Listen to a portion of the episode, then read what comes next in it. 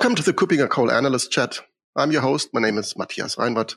I'm the director of the practice Identity and Access Management here at KuppingerCole Analysts.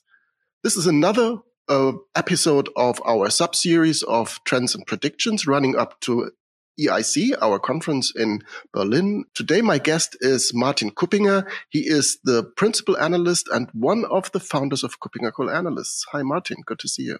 Hi, Matthias. Pleasure to be with you, uh, with you again here in this podcast. Great to have you. I don't know how many did we together. Ten at least, more, more, more. I would assume so. Um, yeah, 15 to 20 at least at um, least at least. Um, we should we should add that. But we are yes. quickly approaching eic and this topic and this episode will also be interesting. After eic we are looking at a topic that is really a trend and it is not really difficult to make this prediction that this will be an important topic for the next years. We want to talk about decentralized identities and especially in the area of, of business usage of decentralized identity. Why is this a trend and why is this important martin yeah, so I think decentralized identities is one of these things that are around for long, but still in a, in a very emerging state, so to speak. So um, people, a lot of people I know feel that there's something big coming up, but they don't know exactly what it is and what to do with it. And I think it's very important to understand the business case because at the end, everything you do new depends on, on, on a business case and, and a winning case, which is really compelling. And I think we need to talk right now more about what is this business case. By the way, um, I think this podcast will go online early next week, and there should be still on my LinkedIn account a poll running about where do you see the biggest potential for decentralized identity. So everyone who listens to this podcast is invited to uh, vote here. I'm curious what the results are. And basically, I think that when we go back to the history of, of decentralized identity, all that started with a very heavy privacy perspective. So around um, how can I give control back to the user? But there's more in than privacy, I believe. Uh, most people I know today are looking at this more from a reusable identity for individuals that are accessing different uh, services from different companies, so more a customer consumer use case. What I believe is that there's also a huge potential within the enterprise. That might be even the one that is easiest uh, to to leverage. Right. And I think when it comes to, to onboarding processes and trusting users within your organization, then really decentralized identity can play an important role when properly done because you're moving you're moving trust to a different party to a different issuing party that says yes this is matthias.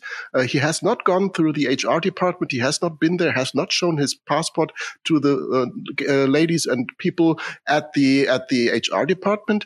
Um, but we trust another service a provider of decentralized identities of verifiable credentials and this needs to be done properly. Um, so what would be the business case and the processes behind that to make sure that this really works? I, I think I think you, you already already uh, started talking about a business case. There is someone going to an office where someone looks at some documents, etc. Two problems here. The one is we are living in a world of remote work, of work from anywhere. So um, when I go back a couple of years, when I did some advisory work, uh, at KuppingerCole Analysts, we usually traveled to the customer, did workshops at the customer side, traveled back. Nowadays, we have uh, even very large engagements where the customer says, "So we don't expect you to be here um, ever. You will usually always work remotely." Sometimes it's even difficult to convince a customer to say, "Hey, let's do a on-site workshop first at the beginning, so that we really get to know each other better before we move to remote work. So this has changed, and this is the one change. And the other cha- uh, point you, you've raised is there's someone sitting. People need to go over there. They, and I have experienced this a couple of times. They sometimes need to queue for quite a while. So you have people that are involved in a lengthy and costly process. And we are talking here about process cost. And this is an incredible amount of cost for both workforce and business partners, contractors, other types of business partners. And so what we are talking about is a potential for cost savings. Absolutely. And I think this efficiency increasing uh, or increasing the efficiency of that process is really an important factor to look at and also enabling use cases that would otherwise not be possible. Onboarding people to the organization yeah. where there even is no office where there could be an onboarding process uh, that also can be enabled. And post COVID, we know what we're talking about, right? Yeah. So, so, so the latter part. So we, we are working in the world from anywhere uh, world of work from anywhere. And there it's also about risk mitigation. If you do that process right, if you have strong proofs based on national EID cards, based on uh, proven issues, etc., uh, a, a, lot of background information that is rather difficult to forge. So, so Microsoft just announced that integration of LinkedIn to their Entra verify credentials or verified ID. So, so bringing information in from uh, from sources that are building on on a, on, a, on years of sort of um, uh, tracking a, a user or, or, following a user, years of content someone has produced. That, that is also something which which helps mitigating risk, and um, so that is definitely one part. We we can do things better and mitigate risk, but the other thing is um, I wouldn't talk about even process efficiency. It's about process, business process re-engineering, the good old term here, because we can create better processes. And at the end, you know, when you're in IT and, and you learn about how do I convince the business uh, regarding spending money, then what is the most compelling argument? It's process cost reduction, doing processes better because this is some something you can measure. If you don't need that many people, if you don't have contract contractors queuing during the paid time there are here, if you make employees productive way faster, etc., etc., then this is about cost. And this is a business case.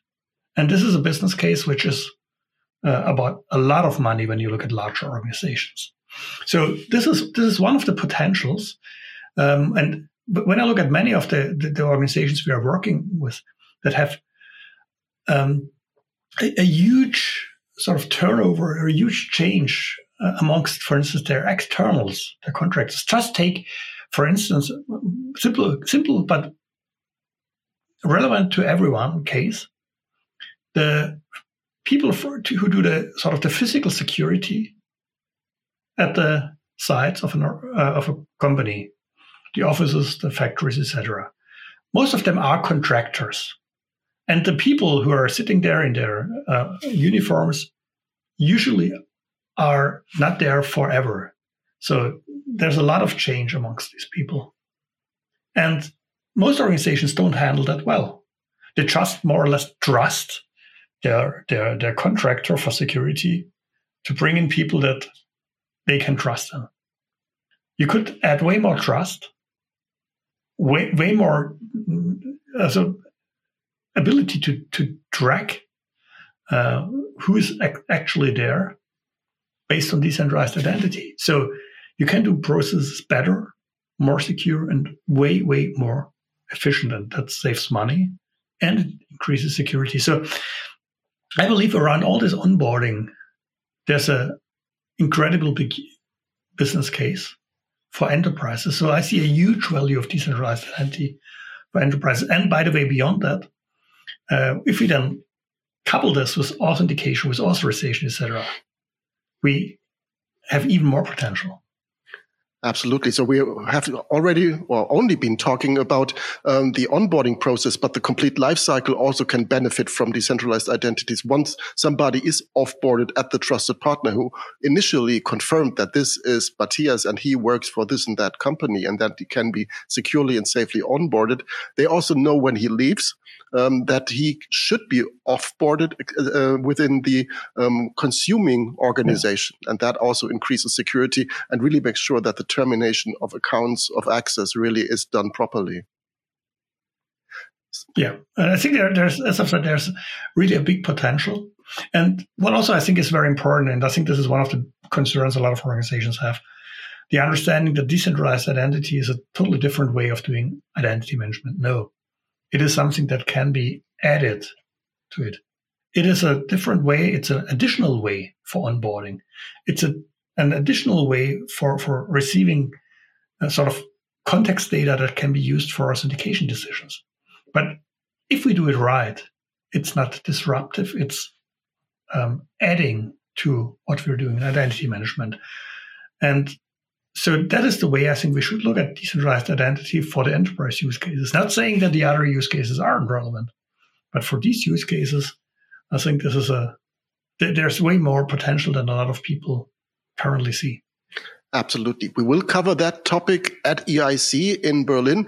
And for those who watched that early enough, please register for this uh, event. There's still time to do so. And even if you're watching this episode after uh, May 9th um, and the week of May 9th, you can still register for this um, um, event and rewatch the interesting parts. And I think the tracks that we do on decentralized identity will be one of the most interesting, although everything is interesting anyways, uh, at our events. So you can rewatch that and you can uh, follow up on this topic um, with the recordings and our um, speakers that we have there. Um, if you are early enough, head over to, to Martin's poll at LinkedIn, I assume, so that you can um, um, leave your input there as well and influence also our next trends and predictions, maybe. Um, so looking forward to meeting you, Martin, in Berlin in two weeks' time, um, as of the recording of this episode. And for those um, who are interested, please head over to EIC 2023, either virtually or in person, and join us and join the discussion around that. Uh, any final words regarding EIC. Martin? No, just looking forward to meet many, many, many people there. It will be the biggest EIC ever. It will be a super, super interesting event and don't miss to attend EIC, ideally on site in Berlin and meet with the KuppingerCole team and all your peers. Absolutely. So it will be the Identirati class reunion um, as always, and it will be lots of interesting um, talks to hear and lots of interesting panels.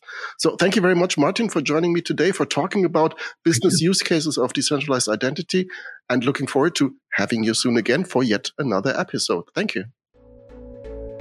Thank you.